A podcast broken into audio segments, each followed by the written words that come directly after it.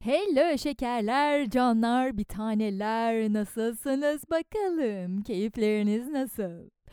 Aslında bence çoğumuz benzer şekilde hissediyoruz bu aralar. Yani böyle iyi olsak da iyi değiliz gibi. İyi olmaya utanır vaziyetteyiz diye düşünüyorum ben. Ben öyleyim çoğunlukla. 13 Kasım 2022 tarihinde Taksim'de bombalı bir saldırı gerçekleşti ve bu hepimizi yıprattı, şok da etti ve bazı anılarımızı tetikledi. 2015 ve 2016 yılında da terör saldırılarıyla uğraşmıştık hatırlarsanız. Arşivlere baktım kaç tane saldırı olmuştu o zamanlar vesaire diye. Atatürk Havalimanı'nda bomba patlamıştı. Ben mesela bu ayrıntıyı unutmuşum. Sonra Reyna'da bir felaket olmuştu hatırlarsanız yılbaşında. Neler atlatmışız ya? Yani ne dönemlerden geçmişiz ve bunları unutuyoruz artık. Dönüp baktığımda unutmuşum ya bunları. Nasıl unutabilirim? Unutmamamız gerekmiyor muydu? Utandım unuttuğum için de. Şimdi mesela patlama olan bu bölgelerde rahatça dolaşabiliyoruz. Normalleştirdik çünkü bazı şeyleri. Sanki biraz korkmamız gerekiyordu ya ne bileyim. Yani hayatımızın sonuna kadar korkarak gezelim demiyorum ama sanki bu yaraların izi kalmalıydı. Kapansa da iyileşse de ara ara sızlamalıydı böyle. Acaba biz mi tuz basmalıydık özellikle onlara bilmiyorum. İnsanlık ne demekti, vicdan ne demekti? Bunu bazı noktalarda unutuyoruz gibi geliyor. İlla bir yakınımızın hayatını kaybetmesi gerekmiyor böyle olaylarda. On, olanların acısından güç alarak sorumluların, görevini yapmayanların, yakasına yapışabilmek, hesap sorabilmek ve barışçıl bir ülke yaratmak için uğraşmalıydık sanki. Ne bileyim acımızı taze mi tutmalıydık bilmiyorum ama unutuyoruz işte. Unutmak hem bir lütuf biz insanlara hem de bir lanet. Unutulmayacak çok şey var ama yani şimdi bunları yanımızda taşımak da ayrıca bir güç istiyor. Bu acı olayları unutmamak, yanında taşımak gerçekten metanetli bir insan olmayı gerektiriyor. Kolay değil beyin tüm bu olayları bir arada gördüğünde umutsuzluğa kapılıyor. Diyor ki yani benim beynim en azından hay götür lan diyor sen basit bir insansın yani ne yapabilirsin ki bunlarla ilgili. Unutmasan ne olacak? Bu sefer hayatını kötü etkiliyor. Tek bir tane kötü olay olmuyor ki. Oradan kötü bir şey geliyor, buradan kötü bir şey geliyor. Hepsini bir arada gördüğünde ben niye yaşıyorum diyorsun. Ben niye uğraşıyorum? Zaten ya sokakta yürürken birisi beni bıçaklayacak ya da bir bomba patlayacak ya da ne bileyim bambaşka şeyler gelecek ve ne yararı olacak bu yaptıklarımın diyorsun. Pisi pisine öleceğim belki diye düşünüyorsun. Sonra da ben merkezci bir yaşama devam etmeye başlıyorsun. Hayır haberlere bakmayacağım, çok üzülüyorum, kaldıramıyorum. Önce benim mutluluğum diyorsun. Bu da bence hiç iyi değil. Ya tabii ki de bir süre detoks yapmak gerekiyor medyadan. Hem sosyal medyadan hem de gündemden. Kendi iyiliğimiz için. Ama bunun sınırını bilmek de zor yani. Hiçbir haberi takip etmediğinde bir süre sonra insanlığın köreliyor, vicdansızlaşmaya başlıyorsun.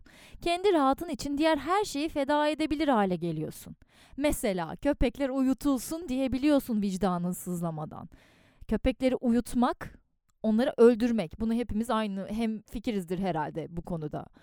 Konya'da belediyeye ait barınakta vahşice işkence gören köpekler, poşetlere ağızları kapatılıp tıkılan kediler gördük. Bunların videolarını gördük. Ben izleyemedim. Ama ortada bayağı bir şiddet var. Ve uzun zamandır da başıboş köpek sorunu mevcut ülkemizde. Birçok insan köpek saldırıları yüzünden, birçok çocuk hatta hayatını kaybetti. Bunlar önemli noktalar. Ama bunları başka bir tür canlıyı katlederek, işkence ederek çözemeyiz ki. Sokak köpekleriyle ilgili mevzular bu kadar önümüze sunulmadan önce de sokak köpeklerinin insanlara saldırdıkları oluyordu. Hatta daha çok sahipli köpekler insanlara saldırıyorlar. Çünkü biz onlara nasıl yaklaşacağımızı bilmiyoruz.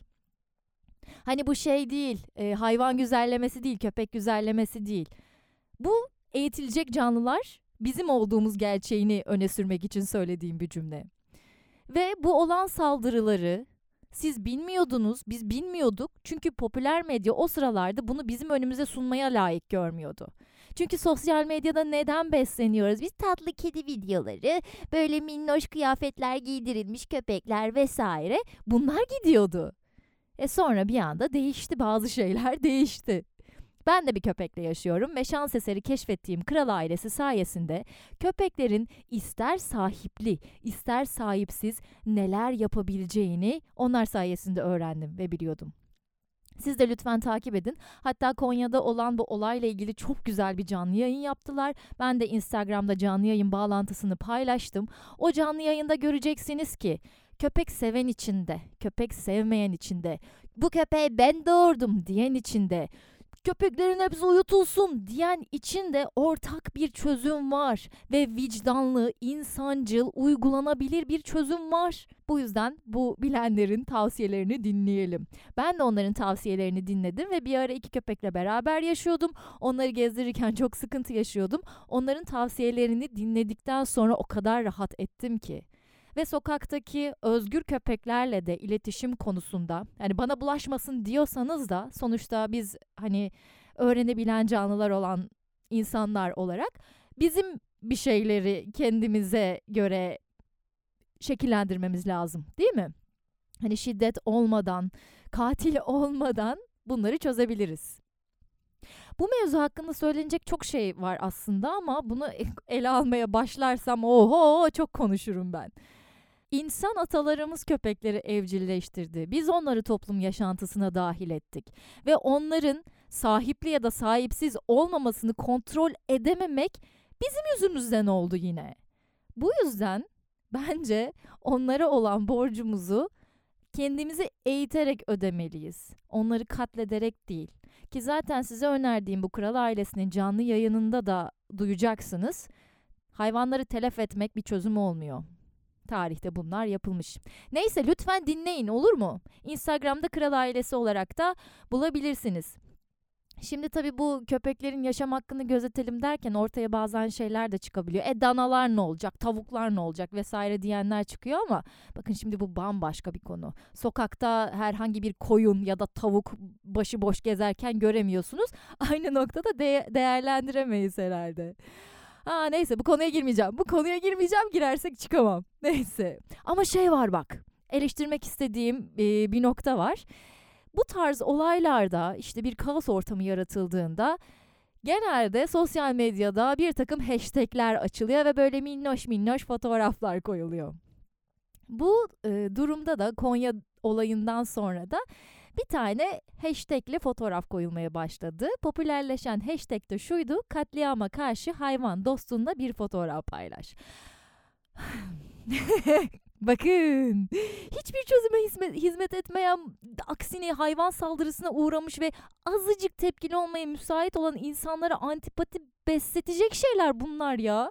Böyle kaos ortamlarında yapılan bu minnoş akımları ben çok yararsız buluyorum. Ya onun yerine daha farklı, daha yararlı olabilecek şeyleri yayınlayabiliriz. Ne bileyim. Ya belki mesela bu geçici süreç için hayvanlara verilen yemekleri, onların beslenmelerine bütçe harcamamak için e, belki restoranlarla anlaşılabilir ve bununla alakalı bir hashtag başlatılabilir. Köpeklerin doğasını bilmeden tabii ki de bunu yapmak ne kadar doğru olur ben bilemiyorum. Kral ailesi bu konuda daha çok yardımcı olacaktır. İşte kral ailesi gibi işinin ehli insanlardan onay alıp mesela örgütleşebiliriz böyle şeylerde. Sosyal medyada gerçekten ses getirecek bir akım başlatabiliriz ama bunlar için de gerçekten örgütlenmek gerekiyor yani. Hadi benim aklıma şöyle bir fikir geldi ben bunu uygulamaya koyayım diyecek durumda değiliz. Bu konularda özellikle bilgisi olan insanlardan yardım almamız gerekiyor. Ama tabii işte katliama karşı hayvan dostunda bir foto paylaş. E, ne alacak canım hem bir fotoğraf paylaşıyorsun yani. Ama bu fotoğrafı paylaşanlarda da parayla satın aldığı hayvanları paylaşanlar var. Parayla hayvan satın almaya da karşıydım ama bu size dediğim kral ailesinin son videosunu izledikten sonra da yani tabii evet o konuda da haklısınız diyeceğim noktalar oldu. Neyse siz izleyin onu. Güzel bende farkındalıklar yarattı. Velhasıl canım dinleyicilerim çözüm var. Şiddet içermeyen çözümler var. Bunları yapabiliriz. Bizim aklımıza gelmiyor diye bu çözümsüz olduğumuz anlamına gelmiyor. Ama bir de bazı insanlar var. Mesela işte bununla ilgili bir şey paylaşıyorsun. Sana diyor ki işte şu olay olurken neredeydin? Ne bileyim e, Doğu Türkmenistan'da insanlara yapılan işkenceleri paylaşmıyorsun da bu köpekleri paylaşıyorsun tarzında böyle. Ne alaka lan? Diyeceğin şeyler geliyor ya bazen. O yorumları görünce ben deliriyorum. Abicim, ablacım, canım, kardeşim. Bak bunlar ayrı konular. Önünde bir sorun var ve bu sorunu sen daha çok sahiplenmişsin. Ya da bunu çözmeye daha yatkın hissediyorsun. Ya da ya boş ver bahaneleri bunu paylaşmışsın. Diğer olayı duymamış olabilirsin. Bir de niye sidik yarıştırır gibi acı yarıştırıyoruz ki yani? Bu sorunu halledelim, diğerini de hallederiz. Birisine bu şekilde mana bulmaktansa ona böyle şöyle yaklaşabilirsiniz mesela. Şöyle bir sorun da var. Bunu da paylaşabilir misin? Bunun hakkında ne yapabiliriz? bana yardımcı olacağını düşünüyorum tarzında çevrenizde paylaşırsanız paylaşmayacak insan yoktur bunu gerçekten ya. Ama siz eğer mana bulursanız sen kimsin lan göt diye bir karşılık alabilirsiniz. Çünkü sizin haddinize değil. Kimin ne paylaştığı sizin haddinize değil ya. 6.9 isimli podcast bölümümde de bahsetmiştik bundan. O depremle ilgiliydi. Depremle ilgili neler yapmamız gerekiyor ve kadın erkek e, işte cinsiyetler üzerinde nasıl farklı baskılar oluşturuyor bunun üzerine konuşmuştuk. Onu da yeniden dinlemenizi tavsiye ederim. Orada da mesela İzmir depreminde gerçekten çok acı günler yaşadık. Bazı insanlar işte yemek fotoğrafı paylaşıyor, eğlendiği günleri paylaşıyor diye linç edilmişti. Yani bu bizim linç edebileceğimiz bir şey değil. Üzgünüm. Yani bu insanlarla birlikte olmak zorunda değilsiniz, arkadaş olmak zorunda değilsiniz. Size uymuyor olabilir ama insanların bunu paylaşmasına da biz ses edemeyiz. Orada daha ayrıntılı bahsetmiştim. Şimdi yeniden bu konulara girmeyelim. Ay neyse işte bu diğer insanlar her şey acı yarıştıran, ondan neredeydin, bundan neredeydin diyen insanlar bende çok fena hazımsızlık yapıyor. Sinir oluyorum, sakinliğimi koruyamıyorum. Bakın bağırsaklarımız bizim çok narin şeyler. En ufak sinirde, en ufak streste bozuluyorlar tamam mı? Sonra ulu orta gaz çıkarma ihtiyacı duyuyoruz. Böyle kenarlara, köşelere gidip salıyoruz sonra yani. Sinirlenirken de gaz çıkarmaya çalışmak hiç hoş değil. Yalnız nasıl getirdim lafı bu yayınımızın konusuna? Gördünüz mü? Hadi bakalım gelsin müzik.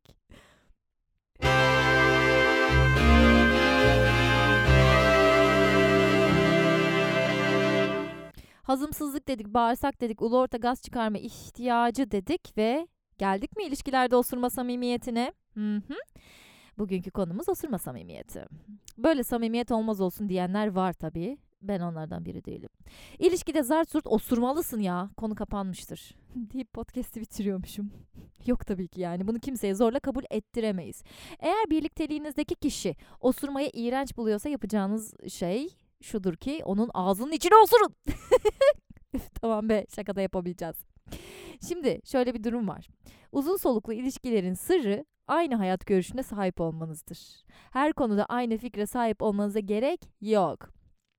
Ancak gelecekle ilgili en azından birbirine paralel düşünceler içinde olmalısınız. Böyle bakınca aslında ilişkilerle ilgili çoğu sorun da çözülüyor. E, işte bu ilişkiye devam etmeli miyim, şöyle miyim, böyle miyim dediğiniz konular varsa eğer hayat görüşleriniz, geleceğe bakışınız birbirine paralel mi? Bunu gözlemlediğinizde sorunuzun cevabı laps diye ortaya çıkıyor aslında. Kesin bir kural yok yani. Bu yüzden ilişkilerde osurulur, osurulmaz gibi koyamayız böyle bir kural. Her ilişkiniz için siz kendiniz bazı prensipler belirlemelisiniz. Buna uymayan, sizin prensiplerinize ayak uyduramayan kişi görgüsüz, kasıntı, iyi veya kötü değildir. Sadece onun prensipleri farklıdır. Bu noktada anlaştıysak devam edelim. Benim şu ana kadar yanında osuramadığım bir sevgilim olmadı. Tabii kısa süren birlikteliklerimde osuracak samimiyete erişemedik de e, osurmadan önce başka şeylerimiz zaten başka samimiyetlerimiz eksik kaldığı için bitirdik. Bu gaz problemini daha genç yaşlarken takıldıklarımın evinde ben çok yaşardım.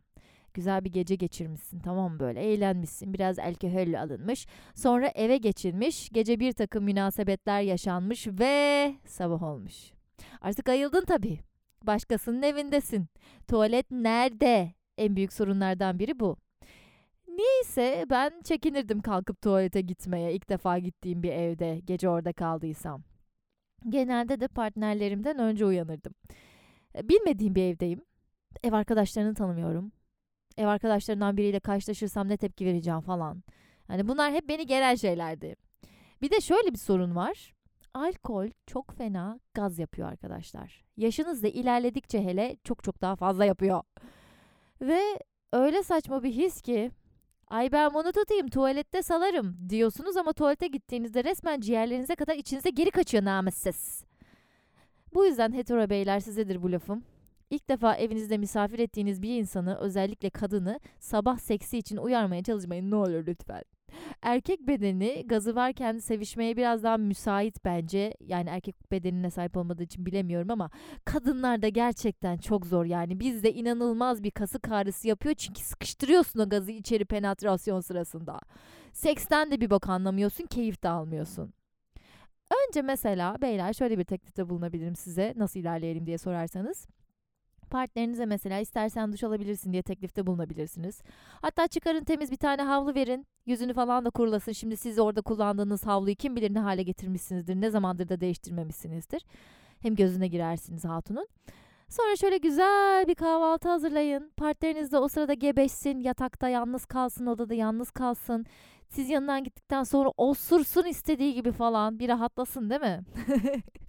Sonra zaten bir şeyler şekillenir. Hadi kahvaltı hazır diye gittiğinde zaten hatunumuz böyle keyifli olacak. Belki o bile bir şeyleri başlatır. Olmadı işte siz usuldan usuldan yaklaşırsınız artık. Tabii sabah seksi güzel şey uyanır uyanmaz yapalım dediğiniz şey onun olacağı zamanlar da olacaktır ama birazcık sabır bence böyle ilk geceden olankinde ya, yapmayın bence zor oluyor zor. Araştırmalara göre kadınların bağırsak problemleri yaşamaları erkeklere göre daha yaygın bir şey. Yani kadınlığımız, kabızlığımızı ve osurmamızı etkiliyor. Söyleyeyim size. Mesela doğumdan sonra osurmadan kadını hastaneden çıkarmıyorlar. Birçok ameliyattan sonra da sanırım bunu yapıyorlar. Osurmanın ne kadar önemli olduğunu buradan anlayabiliriz. Peki madem bu kadar önemli osurmak niye bize ayıp geliyor? Bak sıçmayı anlıyorum tamam mı? Ortama bir madde bırakıyorsun çünkü temizlemen lazım onu. Temizlemezsen bakteriler fink atar hastalık kaparsın. Ama osuruk öyle değil ki. E, bir sesi bir kokusu var. Hatta kokusunun yararlı olduğunu söyleyen araştırmalar da var. Tabii fazlası değil de zehirleyebilir fazlası insanı. Ama belli bir miktar osurun içerisindeki sülfür sebebiyle yararlı olduğunu söyleyen araştırmalar var. Var inanmıyorsanız çıkın araştırın. Başka da bir şey yok osuruğumuzun. E yani bunun için ayrılan bir alan da yok şimdi mesela tuvaletler gibi. Eğer tuvaletler osuruk içinde olsaydı çünkü ses, ge- ses geçirmez yalıtımlı odacıklar yapılırdı umumi tuvaletlere. Ama yok öyle bir şey. Nasıl mantık ama? Süper mantık kurdum değil mi? Günde 14-15 kere bir şekilde gaz çıkarıyoruz. Siz onu tutsanız da o bir yolunu bulup artık siz uyurken falan mıdır nedir çıkıveriyor. Yediğiniz içtiğinizle de alakalı tabii ne kadar sıklıkla osurduğunuz işte ya da bunun kokulu olup olmayacağı. Yumurta, lahana, baklagil bunlar hem kokulu hem de fazla gaz yapıyor besin içeriği sebebiyle. Eğer ki önem verdiğiniz bir buluşma varsa öncesinde bunları yemeyin yani. Üşüttüğünüzde de gazın çıkışı kötü oluyor mesela. Hatta böyle sıcak sıcak oluyor. Isıtıyor çıkarken. Ama işte bazen de ne zaman üşüteceğinizi bilemiyorsunuz. Böyle sessiz çıkar zannediyorsunuz. Bambaşka şeyler oluyor. Neyse. Baya kötü kokması genelde bok şeyler yemenizden olabiliyor. İlla hasta olduğunuzda kötü çıkacak diye bir şart yok ama kokusunun çok fazla paket gıda ve abur cubur yediğinizde bunlar sizin bağırsaklarınızda elbette ki kötü etkiliyor. Ben kendimden biliyorum. Ben de durumlar çok fena oluyor böyle durumda arkadaşlar. Bana misafirliğe gelmeyin çok abur cubur yediğim günlerin sonrasında. Ya da çok içtiğimizin ertesi günü mümkünse kapalı alanda aktivite yapmayalım. Siz zorlanırsınız yani. Benim için sorun yok. rahatça osurabilmek bir lükstür arkadaşlar. Yani tek başınayken de rahatça osurabiliyor olmak gerçekten bir lüks. O kadar büyük sıkıntı olabiliyor ki bazı insanlar için gaz çıkarmak. Bağırsak sağlığı konusunda çok çekmiş biri olarak söylüyorum. Osurmayı ayıp buluyor olsanız dahi geldiğinde artık nasıl bahane uydurursunuz bilmem bulun bir köşeye gidin salın orada. Osuruğu tutmak sizi öldürmez evet ama süründürür. Bir ara yemek yapmaya üşenip sadece dondurulmuş besinler tüketiyordum. Gerçi o zamanlar ocağım da yapılmamıştı. Sadece fırın vardı. Alıyordum böyle hazır gıdalar at veriyordum fırına çözünüyordu yiyordum. 2-3 hafta boyunca ben bu şekilde beslendim. Sonra bende bir ağrılar. Böyle kalp kalbi falan sıkışıyor yani. Allah'ım yoksa apandisi mi patladı diyorum. Ölüyorum ama. Gittim doktora. Röntgenler çekildi. Sonuç bir geldi. Gaz. Vücudumun dörtte üçü gaz. Beslenmeni düzelt dedi doktor. Başka ne desin? Yapacak bir şey yok yani. Rezillik. Kimisi de mesela artık nasıl evrimleştiyse aslan gibi, kaplan gibi bir sindirim sistemi var. Nazar değmesin diye kim olduğunu söylemeyeceğim ama benim bir tanıdığım gece yatmadan tüm leş abur cuburları yiyor. Ne kilo alıyor ne gaz yapıyor. Yok yani. Yani tabii ki de her insan gibi osuruyor ama ben onları yesem var ya üf yani. Asla yan yana gezemeyiz birkaç gün. Sağlıklı da bir insan bunu yapan. Yani işte genetikle de alakalı biraz bağırsak sağlığınız. Ama tabii çok da abartmamak lazım çünkü bir süre sonra bunu bozabilirsiniz. He e, böyle insanlar mesela kilo almıyor diyoruz ya bağırsaklarında tenye falan da yok yani gerçekten bayağı sağlıklı bir insan. Yine de işte dediğim gibi yaş ilerledikçe onda da bir takım sıkıntılar oluşmaya başladı. Bu yüzden bence işi en başından e, tedbirli tutmak lazım. İşte yemeyin yani şu abur cuburları onu demeye çalışıyorum yemeyelim lütfen. Ama o kadar kolay ve o kadar hazırlar ki. Ben yemek yapmak istemiyorum. Ona vakit ayırmak istemiyorum mesela. Bu yüzden de bazen evet hazır gıdalara yöneldiğim oluyor. Sağlıklı olmak çok zor. Hele de zamanınız yoksa ne bileyim ülkemizdeki ekonomik şartlarda da zaten. Öf neyse dur. Sıçmayayım muhabbetin içine çünkü biz osurmak konuşuyoruz. Neyse osurmak diyorduk. Partnerin yanında osurmak. Ben aynı evde yaşıyorsam osururum. Yani hiçbir şey bana o gaz sancısını çektiremez. Hayır, no. Tabii bir alışma süreci var. Hemen olmuyor o samimiyet. Yani bugün beraber yaşamaya başladınız. Eğer önceden herhangi bir osurma muhabbeti geçmediyse evet aynı evde yaşıyoruz hadi akşam osurma partisi diyemiyorsunuz. Biz bu durumu osurmadan önce uyarıda bulunarak çözdük. Mesela osuracağım diyoruz. Hop bir tane lobo kaldırıp pısılıyoruz. Artık nasıl bir şey çıkarsa şansımıza. Eğer o gün içerisinde bol kokulu bir takım gaz çıkarmaları olduysa uzaklaşabildiğimiz yere yapıyoruz tabi salıyoruz onu. Partnerimiz rahatsız olmasın kokudan diye ama her zaman önceden kestiremiyorsun işte. Bazıları mesela bazılarınız şey demiş. Öyle minik pırtlar kokusuzlar falan tamam da yani sizi bilmem ama ben sadece osurmam gerektiğini hissediyorum öyle bir durumda.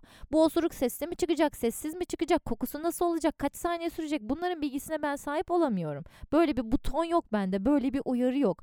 O yüzden hani bu minik olacak, bu büyük olacak diye bir şey diyemiyorum. Bir de ilişkiye bu kuralı oturtmak çok zor. Aşkım pırt şeklinde kokusuz osurağa tamam bir şey demem ama bir saniyeden uzun sürerse olmaz bak yani olmaz dedin diyelim. Tamam hadi. Hadi tamam yani tamam buna tamam. Geldi gazın. Sandın ki minik. Meğerse zor diye çıkıverdi. Ne yapacaksın? Trip mi atacaksın? Ayrılacaksın mı? Böyle anlaşma mı olur? Şey oluyor mu peki? Taksit taksit pırt yapsan. Böyle ritim tutar gibi pırt es, pırt es falan. zor bebeğim zor.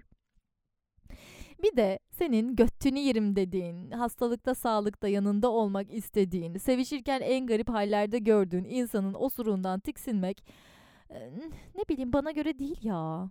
Yeri geliyor siyah noktasını sıkıyorsun. Gir, gribinde sümüğünü görüyorsun. E osuruk da kaçınılmaz bir olay. Bedenimizde hani içimizde tutabileceğimiz bir olay değil. Her türlü insani ve önlenemez, kaçınılmaz dışkılarıyla o insanı sevemiyorsam bir şeyler eksik geliyor bana. Birinin sadece dış görünüşüne aşık olmak gibi yani. İnsanı sevmekten bahsediyorum bu arada. Osuruğunu sevmekten değil. Partnerimin osuruğuna karşı bir duygu beslemiyorum. Çünkü yani o da benimkine karşı beslemiyordur. Buna duygu beslemek biraz fetişe girebilir zaten. bir kadın osuruğunu kavanozlara koyup satıyordu hatırlıyor musunuz? Değerli bir şey yani bu. Ayıltayım sizi de. Satanlar var bunu. Para kazananlar var osuruklarından. Siz ayıp görüyorsunuz ama. Siz osurma konusunda hassas olabilirsiniz. Bazı şeylerin sadece kişinin kendi bilgisi dahilinde, kendi özelinde olması gerektiğini düşünüyor olabilirsiniz. E, tabii yani öyle olması gereken şeyler var gerçekten. Kendinize de ona göre bir partner bulursunuz böyle bir durumda. Ama bu eşiği aştığınızda hayat çok daha kolay. Osurma eşiğinden bahsediyorum sadece bu arada. Osurma eşiğini aştığınızda hayat çok daha kolay oluyor. Onu söylemeden geçemeyeceğim. Partnerin yanında osurmanın ilişkiyi zedeleyeceğini söyleyenler var. Şimdi partnerinin yanında osuracağım deyip yanlışlıkla altına sıçan biri olarak söylüyorum. evet böyle bir şey yaşandı. Hayır zedelemiyor. Evlendik lan evlendik. Nasıl bir zedelenme bu? Birlikteliğimizi resmiyete döktük. Daha ne olsun daha ilerisi ne bunun? Yani güldüğümüz bir anıdır mesela bu. Ne yapalım canım gülmeyeceğiz mi? Ne yapacağız? Bir de utandıracak mı beni? Ben zaten utanmışım o sırada götümü tutamadım diye. Hastaydım. Ne, ne yapayım yani? Partnerinizin yanında osurduğunuzda sizden soğuma ihtimali var. Tabii ki var ama bu sadece bir ihtimal. İlişkiye başladığınızda her şey böyle romantizm üzerine kurulurken ay daha önce böyle hissetmemiştim efendime söyleyeyim. Sanki seni senelerdir tanıyorum falan muhabbetinin yapıldığı zamanlarda ilişki içerisinde gaz çıkarma hakkında ne düşünüyorsun diye sormak tabii ki de pek olası değil gibi. Bizim ilişkimizde o görevi sağ olsun partnerim üstlenmişti. Demişti ki şimdi yan yana çok vakit geçireceğiz. Osurma olayı hep sorun oluyor. Osurmadan önce söylendiği sürece bana uygundur. Senin için de uygun mu diye sordu. Ben de uygun dedim. Ama benim onun yanında osurmam biraz zaman aldı. Böyle söylemeden fıs fıs saldım bir süre. Evet onun fark ettiği zamanlar da oldu. Hatta bana kızmıştı. Niye bana yalan söylüyorsun diye. Anlaşmamış mıydık bu konuda dedi. Evet haklıydı. Sonuna kadar haklıydı. Artık aynı evde zaman geçirmeye başladığınızda bence siz de buna benzer bir cümleyle yerlenme samimiyetini sağlayabilirsiniz. Partneriniz rahatsız oluyorsa sizin yerlenmenizden ona göre bir çözüm bulacaksınız artık. Evlenmeden önce aynı evde yaşamamış insanların işi bence bu noktada çok daha zor. Bir evleniyorsun yerlerde çoraplar, osurmalar, klozet kapağı inmemiş, diş macunu ortasından sıkılmış, çöp atılmamış. Aa yani üstesinden gelecek çok şey var. Bunların flört döneminde aşılması bence evliliği de kolaylaştırır.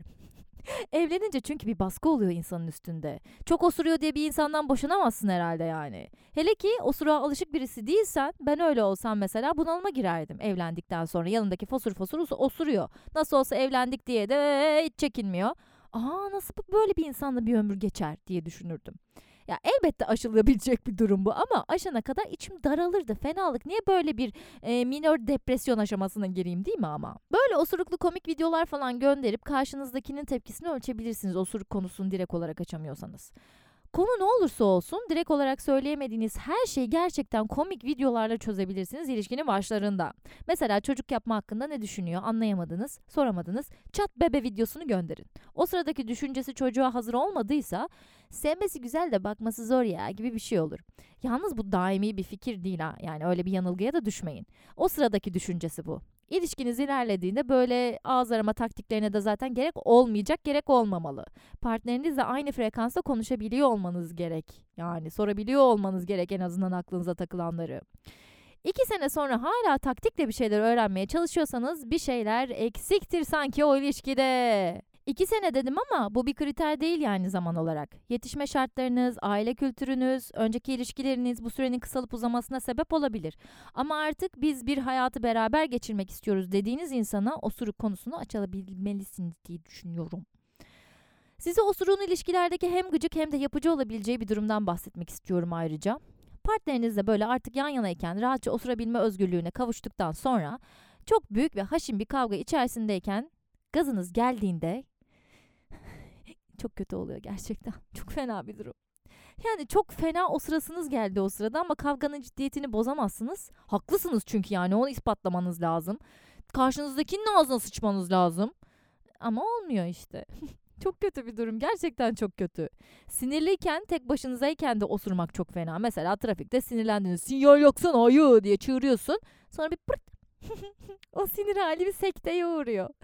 Kurtarıcı ve yapıcı olan kısmı da işte burada başlıyor. Gülmeye başlıyorsun çünkü durumun absürtlüğünden. Tripli bir şekilde osuracağım diyemiyorsun o anda. Ya tutacaksın içinde o sancıyı çekeceksin ya da salacaksın artık ne olursa olsun. Barışalım osuru. Barışma osuru. Barışma seksi değil de. Güzelmiş bu. Eğer bir taraf osurmaktan haz etmiyorsa ama o esnada o gazın çıkarılması çok daha kötü sonuçlara vesile olur. Bunu söyleyelim. Çünkü az önceki konudan bahsederken dedim ki partnerinizle artık yan yanayken rahatça osurabilme özgürlüğüne kavuştuktan sonra diye ekledim. Eğer bu özgürlüğe kavuşamadıysanız o osurma çok daha kötü şeylere sebep olabilir. Şimdi gelelim sizden gelen sesli yorumlara. Benim sevgilim bir kere dışarıdayken e, kahkaha atarken kaçırmıştı. Çok utanmıştı. Sonra dedim ki yani insanlık hali olabilir. O günden beri işte yine makarasını yaparak ufak ufak kaçırıyor. Ben, ben alıştım yani o da alıştı. Bize normal geliyor böyle şeyler olabilir bence. Bu ilişkilerde osurma samimiyetini yakalamak sanırım hep bir tarafın kazara kaçırmasıyla oluyor. Böyle bir şeye gerek kalmadan bence baştan söyleyebilirsiniz bunu işte. Ya bak kardeşim ben osururum tamam mı? İçimde tutamam böyle şeyleri. Çok dürüst insanımdır. Osurumu bile içimde tutamam. böyle deyip baştan anlaşabilirsiniz belki ilişkilerinizde ya da işte kaçırıp böyle gülmeye vurabilirsiniz. Bilemeyeceğim artık karşı taraf ne tepki verir. Önceden osurma konusunda ne fikri olduğunu bilmiyorsanız karşı taraf sizden soğuyabilir de yani. Ben uyarayım. O yüzden bence en sağlıklısı en baştan bunları konuşmak. Daha ilk buluşmamızda beni eve çağırmıştı ve beni boxer'la karşılamıştı. Hiç unutmuyorum. Ee, heyecandan işte bir 50'lik vodka bitirmişti ve sanırım biraz da alkolün etkisiyle şu anki eşim Ay biri osurdu ama yani 15 saniye boyunca aynı sesi, ya aynı desibeli koruyarak bu kadar uzun süre osuran bir insana daha önce hiç karşılaşmamıştım. Hayatımın şokuydu ve o gündür bugündür e, artık biz biraz daha aşağı çıkardık tabii çıtayı yani diğer arkadaşlar ne düşünür bilemem inanın umurunda da değil. E, eşimle dedikodu yapmayı çok sevdiğimiz için özellikle o tuvalete girdiğinde ben karşısına sandalye çekerim ya da ben tuvalete girdiğimde o karşıma sandalye çeker ve baya öyle saatlerce dedikodu etmişliğimiz vardır yani. Evet görüyorum bu arada. Kız gelişini yerim. Ne güzel gülmüşsün. Yalnız o nasıl bir heyecanlanmak yani. Adam giyinmeyi unutmuş boxer'la karşılamış. Nasıl bir heyecansa artık. İlk buluşmadan böyle bir samimiyetin yaşanması da olası. Yani bu güzel çiftimiz daha ilk buluşmadan enerjilerinin tuttuğunu, frekanslarının tuttuğunu böyle e, gazlı bir olayla anlamış olmuşlar yani. Ne kadar güzel. Şu an güzel bir evliliğe sahipler. İlişkilerinizde osurma ve tuvalet samimiyetinizin nereye kadar çıkacağı tamamen sizi ilgilendiren bir şey. Bu ayıp değil. Tamamen sizinle alakalı bir şey. Ben de mesela partnerimin herhangi bir dışkısından midemin bulanacağını düşünmüyorum ama bazı insanlar mesela bok dediğinizde bile midesi bulanıyor. Annem mesela. Onun yanında böyle şeyler konuşamazsın. Hemen övürmeye başlıyor. Kimisi de böyle. O ilişkisinde mesela böyle bir samimiyet yapamaz diye düşünüyorum. Sıkıntı. Ama siz ilişkinizde yapabilirsiniz bunu. Yapanları da garipsememek lazım. Size ne yani değil mi? Hepimizin ilişki dinamiği farklı. Bir dinleyicim ilişkisinde bu işte osurmadır vesairedir samimiyetini e, sağlama noktasında şöyle bir yol izlediğinden bahsetmişti. Mesela o tuvaletteyken dişlerini fırçalıyorken ya ben bir girip işeyebilir miyim tarzında yavaştan yavaştan karşısındaki insanı alıştırmış ve şu an onlar da birbirlerinin bu tarz insani şeylerinden rahatsız olmadıklarını o noktaya kadar ilişki ilerletebildiklerini söyledi. Bu şimdi şu demek değil tabii ki de yani partnerim sıçsın götünü temizlerim tarzında bir samimiyeti her zaman yaşamanız gerektiği anlamına gelmiyor. Tabii ki de her zaman gününüzde olmayabilirsiniz ama şu an Türkiye'deki evleri falan bir düşünelim. Çoğumuzun evinde tek banyo, tek klozet var. E, bir yere yetişmeniz gerektiğinde partnerinizin yanında bunu yapamıyorsanız büyük sıkıntı. Zaman sıkıntısı da yaşıyorsunuz yani. Ya bir deney vardı. Ben üniversitedeyken bunların deneyleri çok meşhurdu. İşte birbirini hiç tanımayan iki insanı öpüştürüyorlar. Cinsiyetten vesaireden her şeyden bağımsız bir şekilde bu arada yapıyorlar bunları. Tepkileri ne oluyor? İşte ne bileyim birbirlerine tokat atıyorlar vesaire. Bir tanesinde de iki insan yani bir tanesi sıçıyor, diğeri izliyor. Göz göze bakmak zorundalar. Bu deneylerin hepsini göz göze yapmak zorundalardı. İşte iki birbirini hiç tanımayan insan öpüşüyorsa göz göze bakacaklar. Gözlerinin içine bakarak tokat atacak vesaire. Bulamadım. O videoyu bulsaydım sizinle paylaşacaktım Instagram'da. Bulursam bir ara artık paylaşırım. Bu sıçma mevzusunda da sonuç çok değişik oluyordu. Çünkü çok savunmasız bir andasınız ya o sırada. İşte yani o sırada biliyorsunuz osuruk da çıkıyor, gaz da çıkıyor, kötü koku da yayılabiliyor. Ağlıyorlardı. Yani o sıçma işlemi tamamla, tamamlandıktan sonra hani böyle aralarında inanılmaz bir bağ oluyordu. Sıçmak aslında sizi birleştirir arkadaşlar. Buradan böyle bir sonuç mu çıkaralım? Ay hayır tabii ki de ama Garip bir deneydi. Bunu da sizinle paylaşmak istedim. Eğer hatırlayanlar varsa bir şekilde bulanlar varsa lütfen onu da bana göndersin insanların nasıl sıçtığını değil. Yani o sıçma esnasında bile o romantizm nasıl oluşuyormuş lan, o bağ nasıl kuruluyormuş. Çok ilginç. Bunu görmenizi isterim sadece. Eski erkek arkadaşım yanımda osurduğunda ya da girdiğinde ben mutlu oluyordum. Çünkü benim yanımda kendisi oluyor, doğal oluyor diye hoşuma gidiyordu. Ama sonra farklı bir şekilde düşünmeye başladım. Ben onun yanında mesela benden soğumasından korktuğum için osurmuyordum. Eğer ben onun benden soğumasından bu kadar korkuyorsam en azından onunla birazcık da olsa bana değer verip beni de kaybetmekten korkması lazım diye düşündüm. Sonra onun benim yanımda osuruyor olması bana batmaya başladı. Onun yanımda rahat davranıyor olması gıcık olmama neden oldu. Ama bunu ahlaksızlık, terbiyesizlik olarak görmüyorum. Kesinlikle bence öyle bir şey değil. Ne de olsa toplum içinde yapmıyor, benim yanımda yapıyor. Aslında bir nevi yine bana özgü bir şey. Ama yine de e, artık tercih ettiğim bir şey değil. Umarım bu konu hakkında düşüncelerimi değiştirirsiniz. Öptüm. Yani şimdi bebişim şöyle bir durum var. Belki sen de osursaydın sevgilinin, partnerinin yanında belki o da bundan çok hoşlanacaktı. Bunun üzerine hiç konuşmadığınızı fark ediyorum. Sanki bu osurma muhabbetini özen göstermek olarak sen tanımlamışsın ve bu tanımdan bu erkek arkadaşının haberi yokmuş. o bu şekilde düşünmüyor. O belki ilişkiye özen vermeyi ilişkiye değer verdiğini göstermeyi daha farklı yorumluyor. Öncelikle bunu konuşmanız gerekiyordu sanki. Bunu tanımlamanız gerekiyordu. Eğer sen bu düşünceni partnerine dile getirseydin belki de o bu farkındalığa sahip olabilirdi. Bazı şeyleri sadece kendi kafamızda düşünüyoruz ve bazı çıkarımlar oluşturuyoruz hayatımızdaki insanların bundan hiçbir haberi olmuyor ve biz onları o şekilde yargılamaya başlıyoruz. Düşünsenize ilişkinizin başında partnerinizin yanında rahatça osurabiliyorsunuz ve sonra yani partneriniz buna hiçbir şey söylemiyor. Sonra partnerinizin size tavrı değişiyor. Yani sormaz mısınız neden bunu bana söylemedin? Madem rahatsız oluyordun. Başta bunu farklı yorumluyordun. Şimdi farklı yorumluyorsun. Tamam eyvallah olabilir. insanların düşünceleri değişebilir ama sen bana kendi düşünceni hiç söylemedin ki. Bundan rahatsız olduğunu söyleseydin ben kendimi değiştirirdim diyecekti belki. Bunu konuşmadan, iletmeden karşı tarafa bizim zihnimizi okumasını nasıl bekleyebiliriz ki? İlişkilerimizde ilişkilerimizi çıkmaza sokan en önemli noktalardan bir tanesi düşüncelerimizi, hislerimizi paylaşmamak. Açıkçası 30 yaşıma kadar ben de bu şekilde yapıyordum. Bir şeye bozuluyordum ve bunu karşı tarafa söyleyemiyordum. İşte yani bunu söylersem nasıl söyleyeceğim? Tart ya tartışma çıkarsa ya yanlış anlarsa neyse en iyisi trip atayım böyle susayım pusayım oturayım. Ya trip atmaktan kastım karşı tarafa mutsuz olduğumu belli etmek değil de yani içime atayım. O içimde şişsin şişsin şişsin Şişsin şişsin. Çok zormuş lan.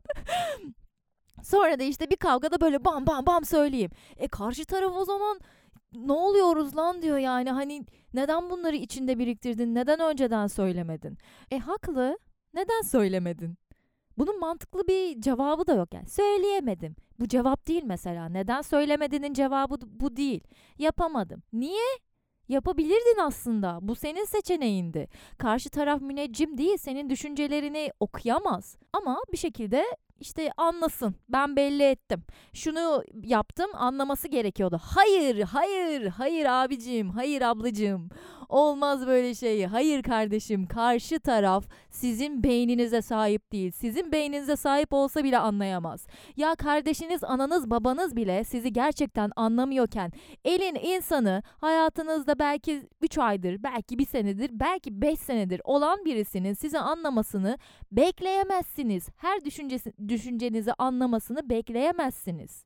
Bu yüzden istediğiniz şeyleri de, istemediğiniz şeyleri de partnerinizle açık açık, düzgün bir şekilde tabii ki de karşı tarafı kırmadan konuşmalısınız. Partnerinin yanında osurmasından rahatsız hissediyorsan söyleyeceksin bunu.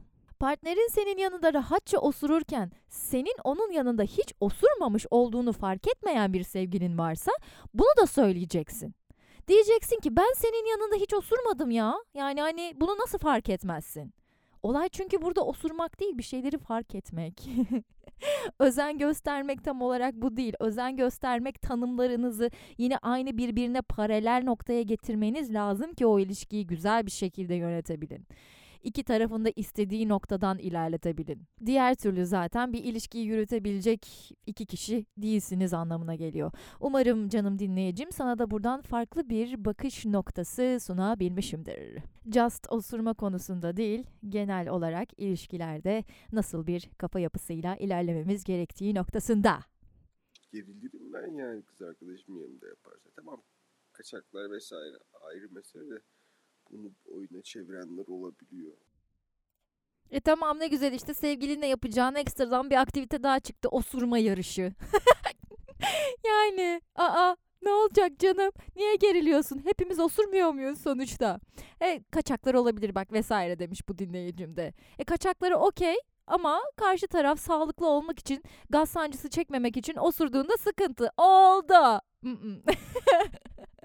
Yani tabii ki de umarım yanında osurmayan, e, osurmamayı tercih eden bir partner bulursun canım öyle diyeyim ben. Eğer ki iki tarafta birbirine o samimiyeti veriyorsa yani bak sen osurursan hani ben kötü bir şey düşünmeyeceğim ya da senden tiksinmeyeceğim hissini karşı taraf hissettirebiliyorsan bence karşı tarafta yani osurmak isteyen tarafta rahat bir şekilde bunu yapacağını düşünüyorum. E, benim de bir buçuk senelik ilişkim var ve ikimiz de başta bu konudan utanıyorduk. Yani ben ya acaba benden iğrenir mi, kötü hisseder miyim sonrasını yaptıktan sonra falan bunları düşünüyordum. Ama sonra e, erkek arkadaşım bana o samimiyeti verince ve kendisi de ilk osuru yapınca ben de dedim ya kendisi yapıyorsa benden de tiksinmez yani ya da rahatsız olmaz diyerekten ben de yaptım ve aksine o benim osurmamı daha çok samimi buldu. Yani hani daha kendini iyi hissetti o da. Aynı şekilde demek ki o da osuruyorsa Hani benim osurumdan da rahatsız değildir düşüncesi oluştu ikimizde.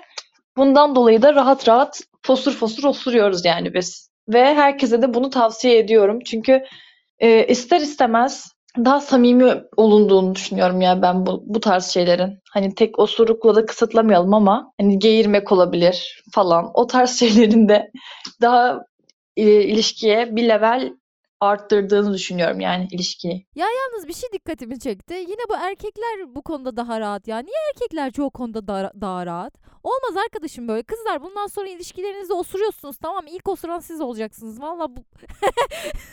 Nasıl bir görev verdim?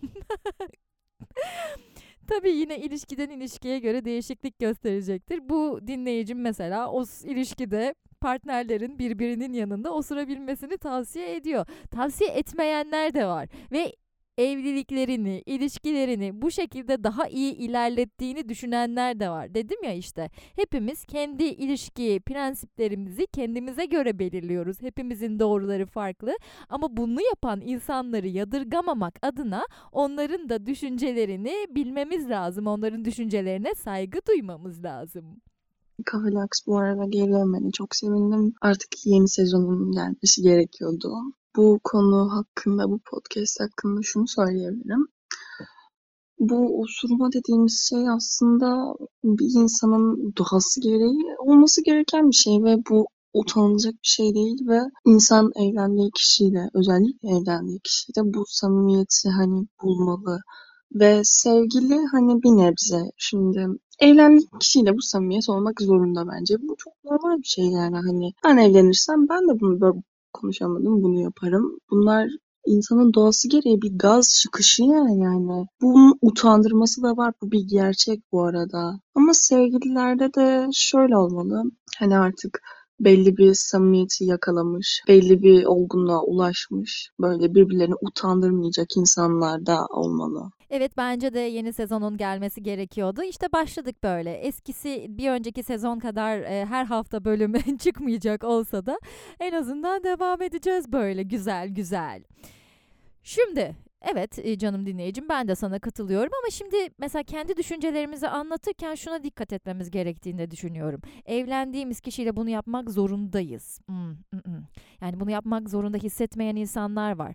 Yani kendi açımızdan evet konuşuyoruz ama bazen dışarıdan bu yanlış anlaşılabiliyor. Hayır bu genel geçer bir doğru değil ki yani diye muhalefet olacak insanlar olabiliyor. Evet bu genel geçer bir doğru değil. Kendimize göre düşüncelerimizi ifade ediyoruz. Bu yüzden ben partnerimi seçerken, eşimi seçerken yanında oturabileceğim birini tercih ederim. Evlilikte böyle bir şey olması gerektiğini düşünüyorum. Zorunlu değil de işte yani. Olması gerektiğini düşünüyorum gibi cümleler kurarsak bence çok daha iyi olacak. Yani tabii ki de kısa kesmek için genele vurup bunları söyleyebiliyoruz. Arada ağzımızdan, dilimizden kaçıyor. Ben de yapıyorum, hepimiz de yapıyoruz ama aklıma gelmişken hem kendime de uyarıcı olması açısından bunu söylemek istedim. Şimdi sevgililikte ya da evlilikte bence değişen bir şey yok. Tabii ki de e, birlikteliğin belli aşamaları var. E, bu aşamalardan bir tanesi işte hani mesela el ele tutuşuyorsun romantizm vesaire falan filan. Sonra bir takım öpüşmeler, yiyişmeler, sonra sevişmeler ya da direkt sevişme de olabilir. Bilemeyeceğim artık ilişkiniz nasıl ilerliyor. Ama ilişkinin diğer taraflarında osurmaktır, sıçmaktır. Bunların belli bir aşaması var sonuçta. İlk osuruktan sonra işte karşı tarafta kendini rahat et, hissetti. Artık e, birbirinizin yanında rahatça dışkılarınızı yapabiliyorsunuz. Bunları ortaya çıkartabiliyorsunuz. Vücudunuzdan atabiliyorsunuz. Şey de bokunu çıkartmamak da lazım sanki bazı şeylerin. Yani şimdi düşünüyorum da mesela ben kendi ilişkimde nasıl bunun bokunu çıkartabilirim? Hani şey olabilir. Sıçtıktan sonra aşkım gel bak nasıl kol gibi sıçtım dersem bence bu benim ilişkim için bokunu çıkartmak olur. Osuruk konusunda da ağzını osurursam belki bunun e, bokunu çıkartmış olabilirim. yani yine o da ilişkiden ilişkiye göre değişiklik gösterecektir. Karşınızdaki insanı sinir edecek noktaya gelmemesi lazım diye düşünüyorum. Onu da yine siz kendiniz ve partneriniz ortaklaşa belirlemelisiniz. Ya da bir süre sonra zaten artık bunun sınırının ne olduğunu siz de biliyorsunuz. Ona göre hareket edersiniz. Neyse artık bir osurma mevzusunun da sonuna geldik. Çok isterdim yayında şöyle bir osuruğum gelsin osurayım. Şaka kız osurmam sizin yüzünüze karşı. Bilemiyorum belki olabilir. Belki de osurmuşumdur siz burada şey yaparken beni dinlerken. Siz fark etmeden pıs pıs salıvermişimdir. Bilemeyiz. Ay neyse işte bu bölümün de sonuna geldik. Sizleri seviyorum. Eğlenceli bir bölüm olduğunu düşünüyorum. Bir sonraki bölümde yeniden görüşmek üzere. Beni takip etmeyi, çevrenize önermeyi unutmayın. Öptüm ki bye.